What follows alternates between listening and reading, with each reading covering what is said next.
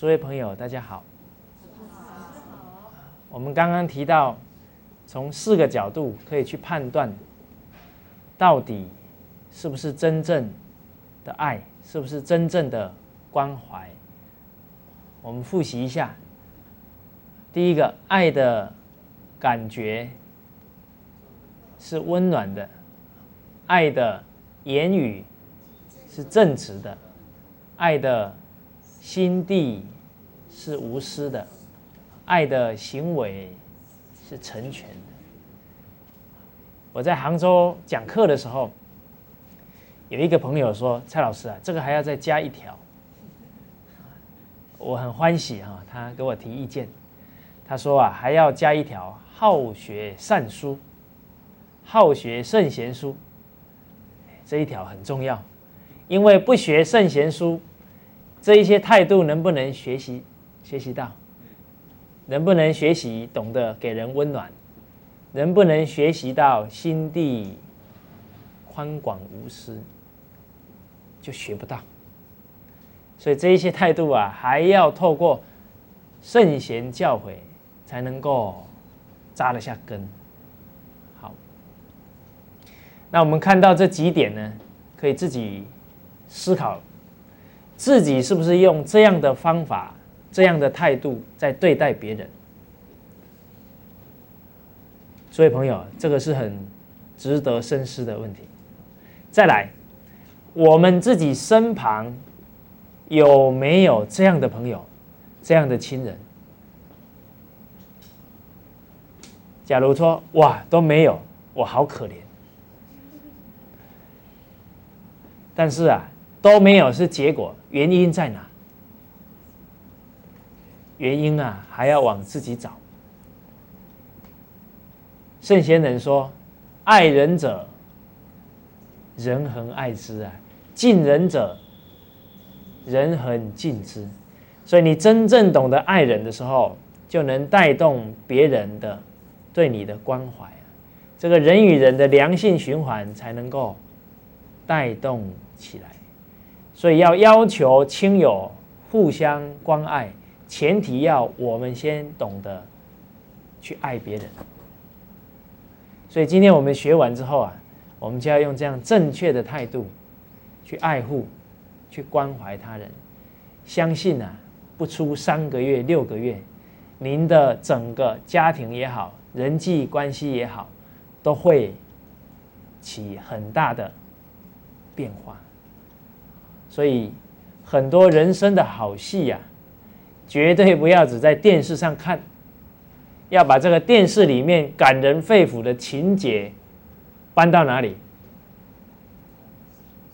搬到自己的家庭，搬到自己的生活当中，来好好演人生的好戏。所以，我们一定啊，要先主动的去关怀别人，带动人与人的关怀，人与人的。良性循环，那会判断之后，也相识、相知、相喜、相爱了，之后走入婚姻，那就是另外一个大的课题了。在走入婚姻当中啊，有一点很重要，就是要建立家庭的共识。到底组这个家庭最重要的工作是什么？这个男女双方啊，一定要有同样的看法。诸位朋友，您觉得家庭里面最重要的一件事是哪件事？是哪件事？很多人说赚钱，赚钱没有钱啥都不行。很多的家庭很有钱，但是家里一塌糊涂，有没有？有，我们接触很多企业家，有一些企业家他很有善根呐，很善良，他在企业也做得很好。常常我们有机会坐下来聊天的时候，他都说啊，我们那一群企业家穷的只剩下钱。所以确实啊，人心啊不懂得如何待人呢。到最后内心啊会很空虚啊，甚至于啊连自己的孩子都没有办法沟通。这个就是人生很大的一个错误的经营。所以，一个家庭最重要的共识就是要把下一代教好。所谓的“自要自要没落教子”，人生最重要的是把下一代啊教育好，让你的下一代能够承传你的家风，能够。光宗耀祖，承先启后，让你的后代子孙呐都能够兴旺。所以教育好你的下一代是大事。不止家庭最重要的一个大事是把孩子教育好，连一个国家最重要的也是把他的下一代教育好。他总不愿意他的。国家这个朝代啊，就传到他就断了。假如传到他就断了，那他对不起谁啊？对不起列祖列宗，对不起后代子孙。他总不会希望祖宗骂他，连后代子孙都骂他吧？所以皇帝一登基啊，先做哪一件事？立太子，所以可见得，一个国家、一个朝代对于后继有人这件事啊，是摆在第一位。所以以前的皇帝都是请来全国学问最好的这一些读书人啊，来教育他的下一代。诸位朋友，你不要羡慕。那个当皇子皇孙一定是生活很优厚啊，其实不然，他们天还没亮啊，就得啊起来念书了，因为他们要承传一个朝代啊，要有很丰富的学士才行。所以一个国家都这么重视这个后代子孙的教育，当然一个家庭啊。也要重视教育。一个人的中晚年能不能真正好命，关键在哪？关键在你有没有把孩子教好。假如夫妻两个都很有社会地位，家里面生活很优厚，但是孩子因为失教，在外面游手好闲，甚至于啊，这个父母亲在家里都不知道。今天又会搞出什么名堂出来？这样的父母中晚年能不能真正有好日子过？那不可能。但很多的人都找到中年的时候才发现啊，怎么样？我经营家庭的重点轻重缓急呀，摆错了，没有把孩子的教育摆在第一位。但是这个时候后悔怎么样？来不及了，所以后悔后悔啊，都是后面才来悔。有一个一个案件呢，是孩子从小啊被父母娇生惯养，伸手要钱就给他多少，所以你看钱有没有解决问题？钱没解决问题，因为夫妻太有钱，孩子伸手就要拿。后来给到最后呢，一个月要花个一万多块钱，才在读书而已啊。所以他父亲觉得不对劲了，就跟他说：“从此以后不给你钱，不给他了，把他送去当兵，去西藏啊当了两年兵。当回来之后，因为啊一些习气怎么样，太深了。”改不过来，还是啊跟他父亲要钱，他父亲狠下心来都不给他。结果这个儿子啊雇了杀手杀他的父亲。当这个儿子跟这个杀手啊在他们家门前等，就当他父亲走出来，他给他，他跟这个杀手说，待会有一个人会从哪里走出来。好，对于整个情况啊，描述的是一清二楚。这个杀手说：“你怎么这么清楚？这到底是什么地方？”他说：“这就是我家。”那杀的人是谁？是我父亲。所以这样的悲剧啊，可能不是只有这一出戏而已。当我们没把孩子教好，可能这一出戏啊，都有可能搬到我们的面前来演。他不止啊，把他父亲杀了，因为他父亲的钱呐的钥匙，保险箱钥匙在他母亲手里，所以他母亲也被杀害。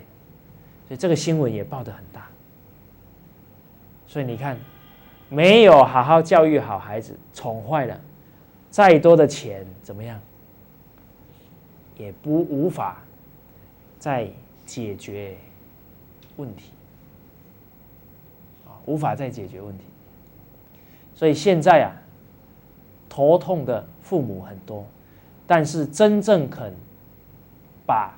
孩子教育摆在第一位的父母啊，却不多。所以有一些道理你不给他讲清楚啊，他真的很难啊，放下他名利的追逐。其实说实在的，名利的追逐快不快乐啊？名利的追逐对家庭生活充不充实？一点都不充实。所以现在要提倡爸爸回家。吃晚饭呢，不然家庭的气氛都怎么样？都不见了。所以不要把人生经营成什么呢？不要把人生啊经营成忙忙忙。忙忙忙！中国字很有智慧，这个“忙”是会意字。哎，一个人忙的时候代表什么？心怎么样？亡啦，死啦，不敏感啦，不能去体察到别人的需要啦。所以人一忙啊，你就头脑都不清楚，甚至有时候忙的突然回过神来啊。一个月过去了，啊，我儿子都几岁了？忙坏了。有一个樵夫啊，每天砍柴卖柴，上山砍柴，下山卖柴，上山砍柴，下山卖柴，就这样过了好多年，他的日子就是这样。有一天呢，他走到一棵大树下，停下来休息。我就坐在那里，把他的这个背的柴啊放下来，坐在那里。他的伙伴呢走过来，就跟他说：“走了，走了，赶快上路了。”他的伙伴啊催促他说：“走吧，上路了。”他跟他的伙伴说：“等一下吧，我还在等我的灵魂呢，跟上我。”诸位朋友，我们在这么忙碌的人生当中。请问我们的灵魂跟上了没有？我们有没有清楚明白每天在干啥？所以忙到最后啊，人生真的是会觉得走的一点都不踏实。听说陈总有一次啊，兴高采烈要去接他儿子下课，跑到学校门口等了半天都没等到他儿子，后来刚好遇到他儿子以前的老师。他他的老师跟他说：“你儿子都已经念初中了，你还到小学来等？” 所以你看，忙到最后啊，也忙啊，忙到最后看不到亲人的需要了，看不到亲人的感受，所以很多人走到中年呢，夫妻关系出问题了，孩子也跟他不能沟通了。他还搞不清楚状况啊，因为太忙了，整个所见所闻都好像被蒙起来了。当他人生继续这样走下去，拼搏了几十年，结果家庭也不和乐，身体也搞坏了，所以他就觉得我人生这么拼命，怎么走成这样？真是心里觉得怎么样？很茫然，到底人生应该怎么走才对啊？所以茫茫茫的人生啊，不能走，要活得明白清楚，每走的每一步啊，要踏踏实实。所以要让家庭能够幸福美满，绝对不是偶然。所以今天你要教育好孩子，绝对靠的不是钱，而是你的陪伴，你的用心才行。我曾经跟很多家长分析过，我说你们都觉得有钱呐，可以成全孩子的学业，其实不然。我就跟他们分析啊，我观察到班上有补习的孩子啊，比方说前十名有补习的孩子有五个，没补习的孩子有另外五个，你看谁的成绩会比较好？好我们细细去分析，这个有补习的，一看到今天上课的东西，说我在补习班听过了，他还会拍拍左边右边的人说：“我听过了，我听过了。”他自己觉得怎么样？很骄傲啊！所以他在上课的时候，慢慢的就缺乏什么？专心呐。一个孩子从小不专心的，以后求学问呢，是一个很大的毛病啊。假如今天上的课，他还没有学过，他会怎么想？他会想，反正补习班老师还会教，我之后再听就好了。所以专注度啊，开始下降。人只要一不专心听课啊。整个学习状况就一直下滑。那这些孩子在考试的时候，我又观察到，考试一两个礼拜以前都抱着一张纸，什么纸呢？补习班帮他整理的重点，所以是标准的临时啊，抱佛脚，只背这一些老师整理的。当考完试之后，我想可能不到一天，他就怎么样？通通还给老师啊！而其他没有补习的孩子上课都很专注，然后所有要考试的科目，他会自己呀画重点，自己整理，所以自己动手之后啊，所有读书的方法技巧啊，就点点滴滴怎么样积累起来。所以花钱的人让孩子不专注，让孩子都依靠补习班老师，而不训练自己读书的能力。然后没补习的反而啊上课专注，反而懂得如何做学问。所以这样的孩子只要上了小学，上了从小学上了初中、中学，两边的成绩会怎么样？迅速啊！拉开来，这个也是我的经验，因为我小学也没有补习，我有好多同学都有补习，结果一上初中，他们的整个成绩就跟我们啊拉开来。所以教育孩子啊，你还是要自己陪伴他读书。现在的父母啊，不止没有照顾孩子。还把照顾孩子的责任啊推给这个代理父母。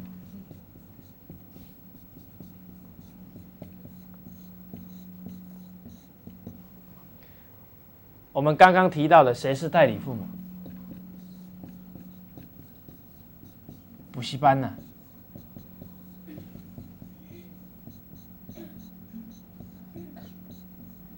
而这个补习班。也很难呐，训练孩子读书的能力跟态度。所以花钱不一定有用啊。再来第二个，保姆，交给保姆来当妈妈，保姆连普通话怎么样？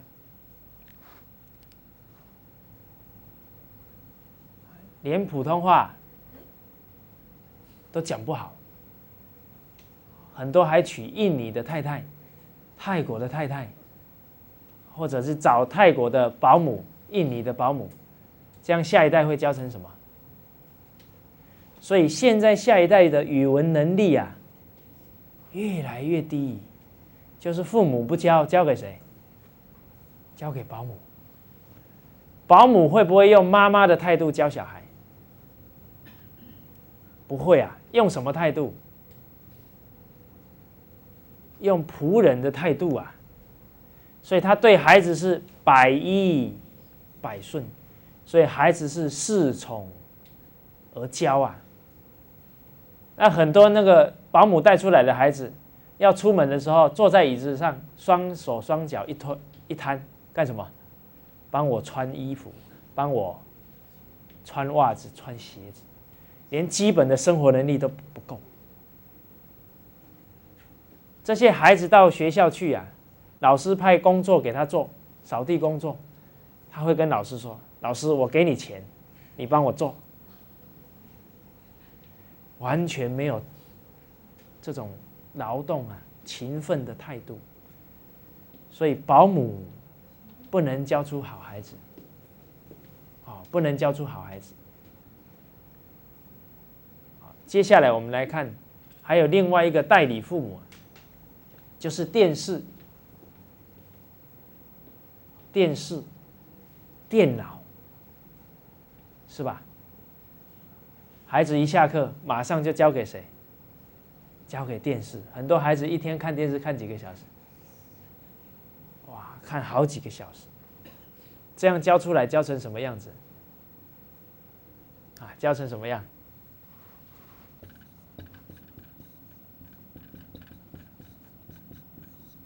电视、电脑里面很多都是暴力跟色情的内容，所以现在孩子脾气大不大？很多都有暴力倾向。我的观察哈，不止男的有暴力倾向，现在很多女孩子啊，也都很有暴力倾向，都看这一些卡通、这些电视。所以当我们在那里赚钱的时候，到底我们的孩子成长成什么样子啊？要三思啊！所以照顾孩子至关重要，所以才强调夫妇有别啊。夫妇有别，好，诸位朋友，别在哪里？别在哪？别在他的职责啊！别在他的职责。个人负责的本分呢，不一样。我们说的男主外，女主内，男主外女主内，因为一个家庭里面有两件最重要的事情，一个是经济面，要有经济啊来维持一个家庭；另外一个就是精神面，还有教育孩子这一方面。两个重点，所以古代男的负责经济面，女的负责精神面，负责教育孩子这一面。所以划分清楚，每一个人夫妻彼此尽心尽力，而且是互相感谢，因为有先生在外面努力工作，家庭才能不予匮乏。而因为我太太在家里相夫教子，才能够让先生没有后顾之忧，才能够让家族后继有人，所以他划分的很清楚。那现在很多人说，夫妻假如不一起赚钱，经济面呐撑不了。诸位朋友，你觉得这句话有没有道理？现在这个时代哈，很多话听起来好像都很有道理，事事实上你细细去想啊，不见得有道理。你赚再多的钱带不走啊，而孩子的教育却影响他一生。那我们回想一下，我们父母亲那一代有没有很多钱？没有，可是却教出很多的孝子，教出很多刻苦耐劳的孩子。而现在这么有钱，教出了什么？教出了一大堆好吃懒做的孩子，甚至于都不会感恩的。所以，到底是有钱好还是没钱好？因为家里的生活拮据一点，反而让孩子觉得父母非常辛苦的教育他们，父亲又很辛苦的赚钱，所以他们念念啊是对父母的感谢。所以，我们的上一代为什么读书这么认真？为什么工作那么勤奋？念念想着父母那么辛劳，我要报父母的恩呐。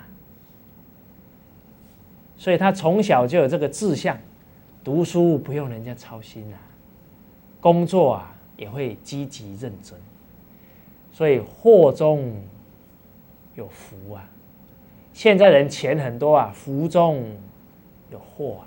孩子反而从小花钱很奢侈，因为你没有时间陪他，对他很愧疚。他要什么，你就给他买什么，而这个欲望一打开啊，甜都啊填不满。那你每天啥事都是用钱解决，他会不会觉得你父母很辛劳？我记得我们小时候起床的时候，妈妈已经在底下煮早餐、泡牛奶给我们吃。睡得比我们晚，起的又比我们早，所以每一天看到母亲在那里付出，我们的内心呐都很感谢呀，很感动。现在我跟学生说，妈妈有没有煮早餐？超过一半的都说妈妈还在睡觉。我们的早餐就是什么？就是三块钱，就是五块钱，又是钱。请问这五块钱有变成早餐吗？有没有？很难说啊。有没有变成电视游乐啊？有没有变成电动玩具啊？有待商榷啊。所以我教学的时候，常常看到孩子九点多啊，饿的脸都发青了，因为啊，把早餐的钱怎么样？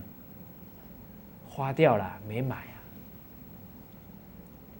所以我们要多关心孩子的生活点滴呀，不然他的身体糟了你自己都不知道，不然他学到哪里去了你都搞不清楚。刚刚跟诸位老师提到的李传君老师，他是书法家，他说他教出来的孩子很优秀的，书法写的非常非常好的。都不是家里很有钱的，都是什么呢？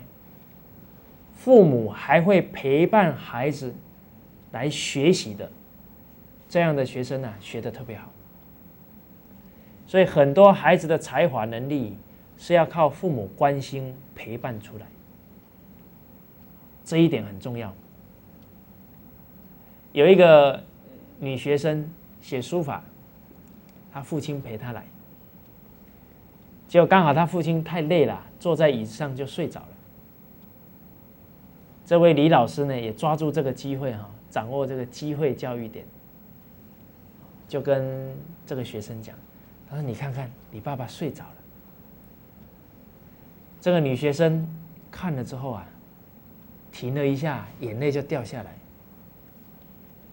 她跟她的李老师说：“她说我的父亲啊。”就是全心全意啊，在栽培我，陪伴我，所以我就是因为感受到父母对我这么多的关怀，所以觉得自己一定要把什么都学好，才能够啊报答父亲。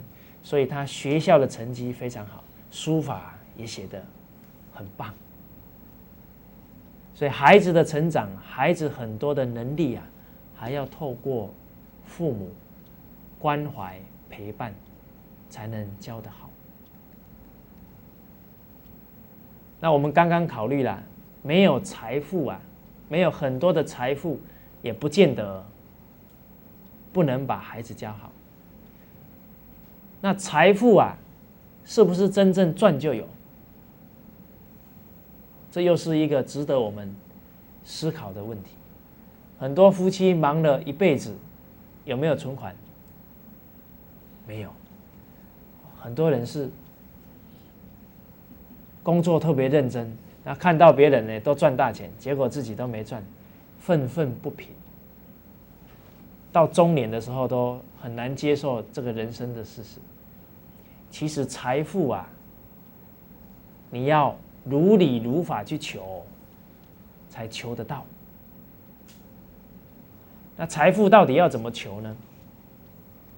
我们要把它搞清楚。财富啊。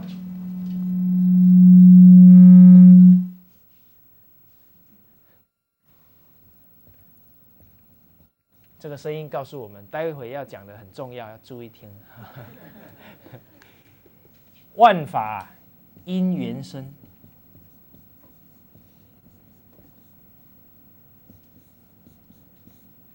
圣贤人讲出来的话非常有智慧，你可以放诸四海皆准。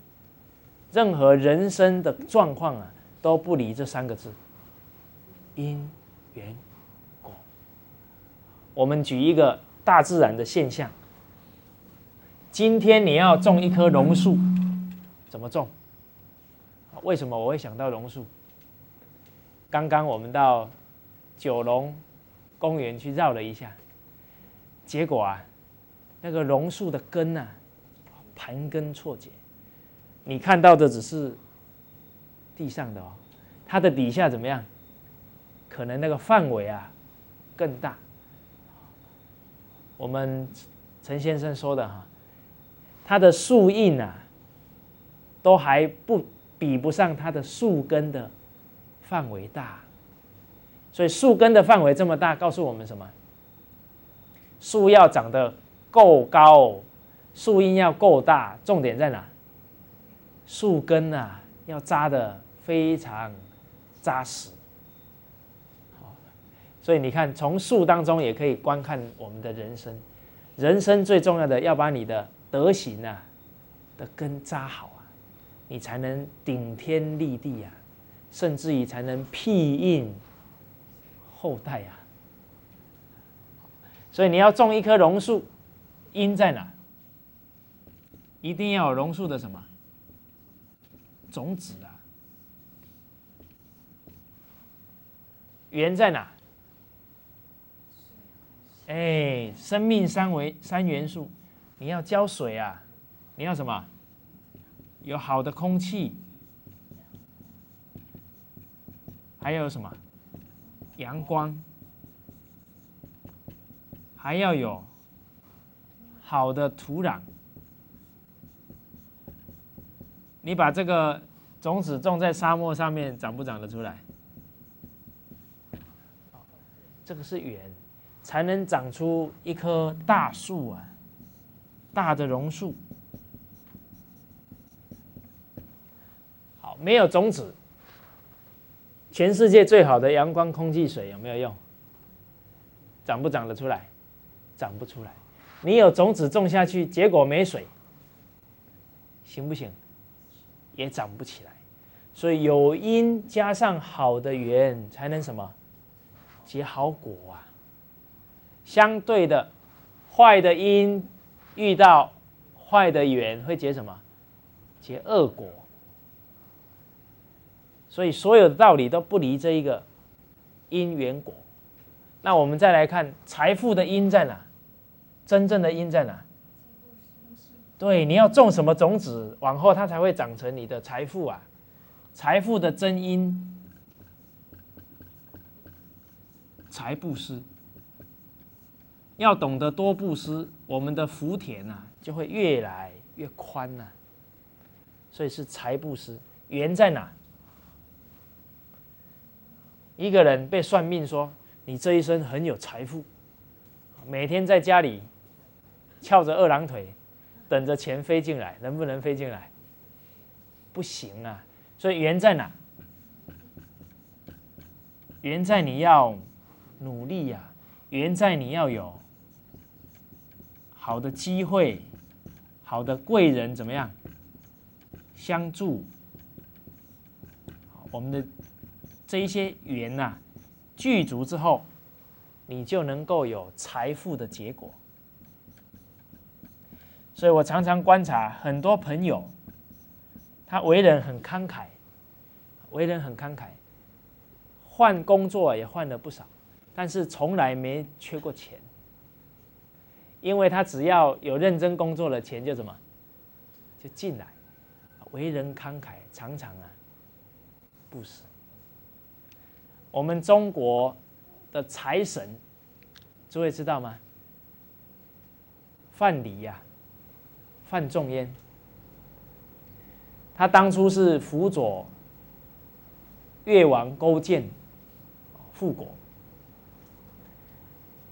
勾践因为被吴王夫差打败啊，所以觉得呢，这个越国啊就被灭掉，所以他要复国。那时候有文种跟勾践两个大臣辅佐，哦，文种跟范蠡啊辅佐越王勾践，后来就把。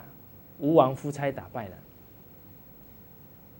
这个范蠡很有智慧啊，他就告诉文种，勾践这个人呐，可以共患难，不可以同富贵，所以现在呢，他已经得到天下了哈，你的能力比他还高啊，他会嫉妒你，所以我们赶快走吧。文种想说到手的。荣华富贵怎么样？怎么可以就这样舍掉？所以他就不肯走。范蠡就带着西施啊，到江南一带做生意。就文种过没有多久啊，就被勾践刺死，叫他自己自杀了。所以看人很重要。范蠡带着西施到江南一带啊，就开始做生意。开始做生意，从小生意开始做起，没多久啊，发了大财，就把财啊怎么样，通通布施给非常贫穷困苦的人。这么一施完之后，又从小生意开始做起，结果没多久的时间，又发了大财，然后他又把财啊再布施出去。史书上记载啊，他三聚财，三善财，这个是真正了解财财富的真因的一个圣贤人。所以他一散出去，他中了财布施的因。只要他再继续努力，马上钱就怎么样，又进来。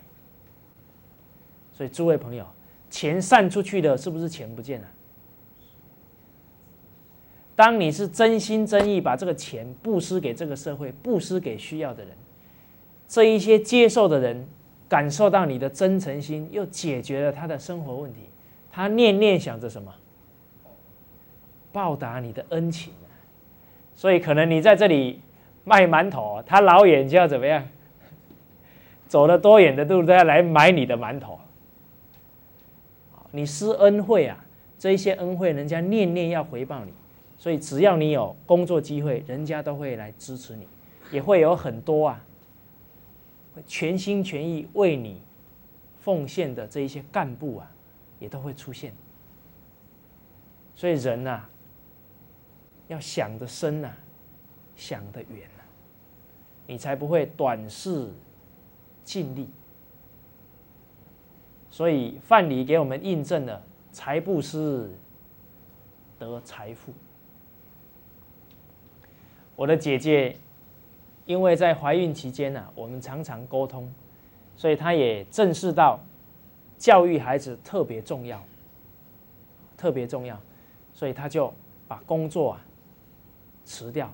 他是公务员，所以这么一辞掉呢，是把一个铁饭碗怎么样？哇，很多的人都劝他不要辞，甚至于她的婆婆啊，都叫她不要辞。要不要辞？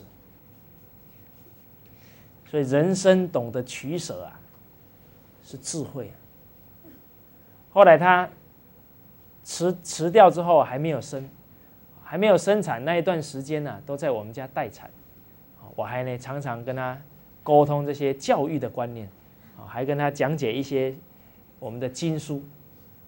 所以我这个侄子生出来很有意思啊。他一生出来，听到我的声音呐，马上眼睛怎么样，就转过来，说：“这个最啰嗦的人怎么又出现了？” 这个还没出生以前，就常常听我在讲话了，所以对我的声音啊，特别熟悉。这个孩子生下来啊，在我们家坐月子，不，我姐姐在我们家坐月子了。他，我姐姐还没生以前的整个健康的调理啊。你们猜猜看是谁帮他做的？好，是我帮他做的。因为啊，要有知识啊，才有力量。啊，所以我我姐姐生完产之后，我每天还要打果汁给她吃。这个果汁还是三种水果、三种蔬菜哈，还加上什么卵磷脂啊、啤酒、酵母啦，这一些营养啊。一起打出来，我们叫它精力汤，喝下去会怎么样？很有精力，啊，就在家里面呢坐月子。那在这整个过程里面呢，我姐姐都是用母乳啊哺乳，结果她的婆婆就说，只吃母奶怎么样？不够营养，就建议她还要再加一些其他的这一些补充品。那我姐姐呢也是。坚持她的做法，但是也是好声好言啊，跟她婆婆解释。结果过了差不多半年以后，她的婆婆说：“吃母奶真好，都不生病。”所以，我们做很多事啊，一开始一定会有一些阻力，但是你一定要怎么样坚持下去，会有很多好的结果啊，会慢慢呈现出来。这个时候，这个成果啊，就可以帮你说话了。那因为我的姐姐是亲手带孩子，所以现在孩子一个已经六岁，一个四岁，不生病，身体很壮。我常常去他们家穿好几件衣服，他们两个小孩呢，穿着短裤、穿着短衣在那里跑来跑去，我看了都觉得很惭愧啊。常常啊流鼻涕啊，感冒流鼻涕呢，也不看医生，不打针吃药，流两天怎么样就好了？为什么？抵抗力很好。很多的父母亲啊，照顾孩子是，只要一流鼻涕、一打喷嚏，怎么样？赶快送医院。没有真正的知识啊。你不可能教好一个孩子，不可能带好一个孩子。我常常在春秋之际经过一些耳鼻喉科啊，我会看到一排长长的长龙，排着什么？排着母亲呢，抱着可能还只有不到一周岁的孩子去看医生，去看医生。我都替他们呐很紧张，因为感冒为什么会发烧？感冒为什么会流鼻涕？为什么？因为啊，当病毒入侵的时候，你的身体会怎么样？启动免疫系统，所以鼻涕就是你的免疫系统啊，跟病毒打仗啊。留下来的尸体呀，那为什么发烧？因为病毒跟你的免疫系统打仗，一打仗呢，好，就像古代拿着刀会怎么样？开一开开，那个火花怎么样？都喷出来了，所以会发热啊。一发热呢，它的温度啊就上升了。所以这个都是呈现免疫系统在作战，在作战。假如这个时候你把药吃下去，把针打下去，那个药马上呢把病毒杀了，然后把你的免疫大军也怎么样通杀。一通杀完之后，药到了你的肠胃，把你肠胃好的细菌也怎么样全杀。所以全杀完之后，他的肠胃就没有好的细菌，就不能帮助消化。所以一吃西药的孩子胃口怎么样？很差，免疫系统大军被摧毁了，然后又没胃口，所以抵抗力怎么样？下降。所以一般吃西药啊，差不多要过一个礼拜啊，孩子的气色啊才会慢慢恢复。而由于他的免疫系统没有建立起来，所以每一次气温一变化，他就怎么样？他就中奖了。所以很多的妈妈一年呐，不知道要带孩子去看几次医生。所以诸位朋友，一个妈妈把孩子养健康了，请问她一生这个孩子的一生省了多少钱？省了多少钱？人算不如天算啊！不止省很多钱啊，孩子一生假如健康，他的人生啊，已经立于不败啊。他的人生会减少很多的病痛啊，这个都不是钱能够买到的。所以感冒的时候发烧、流鼻涕。那个是正常现象，只要医生确定是感冒啊，我们应该是让他睡冰枕，不要把头怎么样烧坏了，然后让他大量喝白开水，新陈代谢，把一些毒素啊排掉，两三天之后病就好了。病好了，除了好了之外。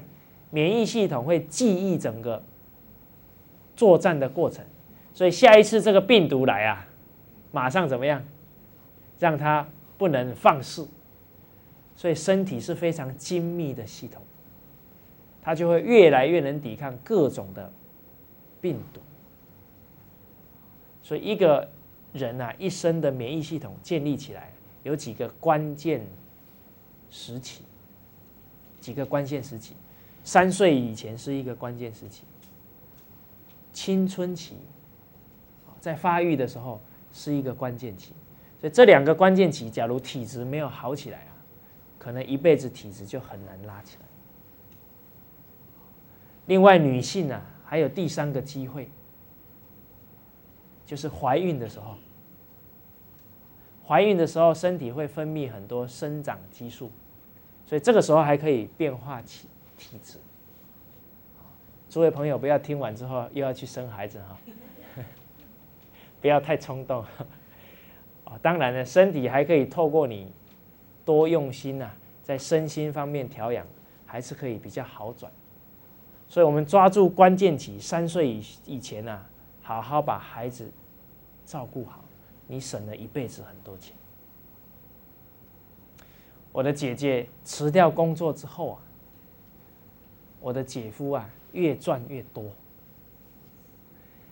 所以一个人有财富命啊，钱还是会进来的，你不要太操心。那我姐姐，我姐夫呢，会拿一些钱呐给我姐姐。那我姐姐一拿到钱，他就觉得啊，他每天在家里带孩子，也花不到什么钱，所以又把钱呢拿给我。他说：“你啊。”帮我去捐掉，他知道我可以帮他拿去印经书，拿去呀帮助一些贫困的人，他就常常就拿钱给我，我就帮他撕掉。而且啊，这个钱要布施出去的时候，都写谁的名字？都写谁啊？都写丈夫啊，都写孩子。你看我们女性啊，真正值得我们尊重，都没想到自己，都是先想到先生，想到孩子，甚至想到父母。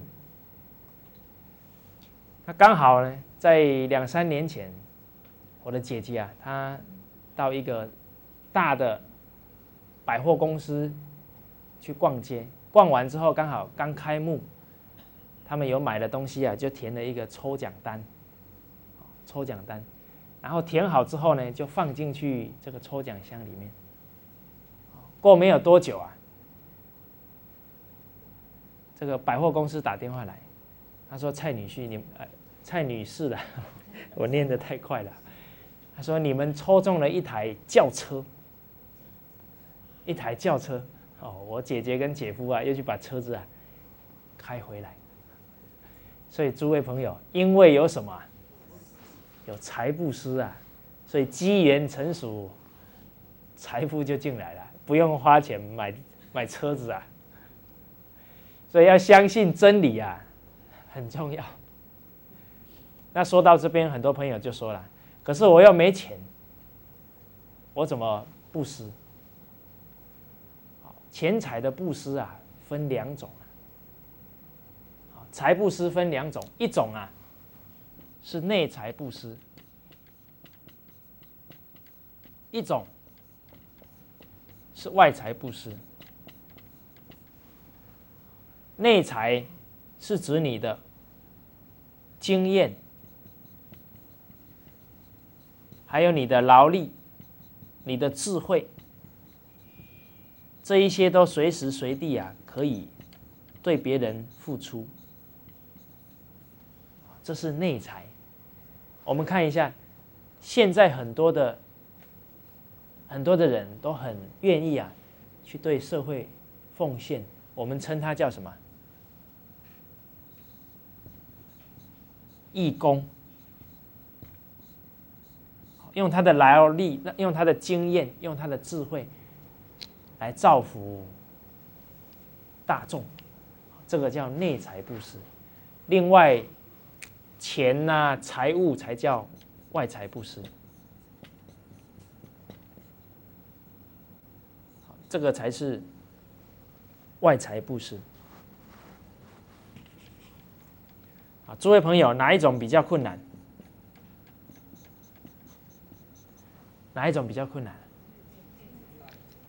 现在啊，就像叫人家捐一些钱啊，都不困难。叫他出来当义工三天，他说：“我我忙死了，我没空。”所以确实啊，内财比较困难，而越困难的，得到的福分呢，福报就越大。所以确确实实啊，修布施啊，不用等到有钱，当下我们就可以全心全意去做。那是不是捐的钱多啊，福报就大？那可不一定。我们要了解啊，一个人福分呐，如何积累，是从他的存心去看。所以俗话讲的，福田靠什么？靠心根呐，福田靠心根。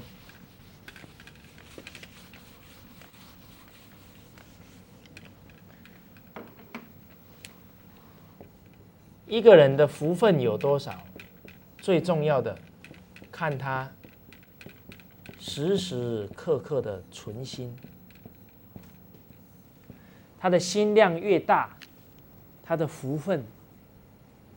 就越大，所以古代有一位女子，刚好经过一个寺庙，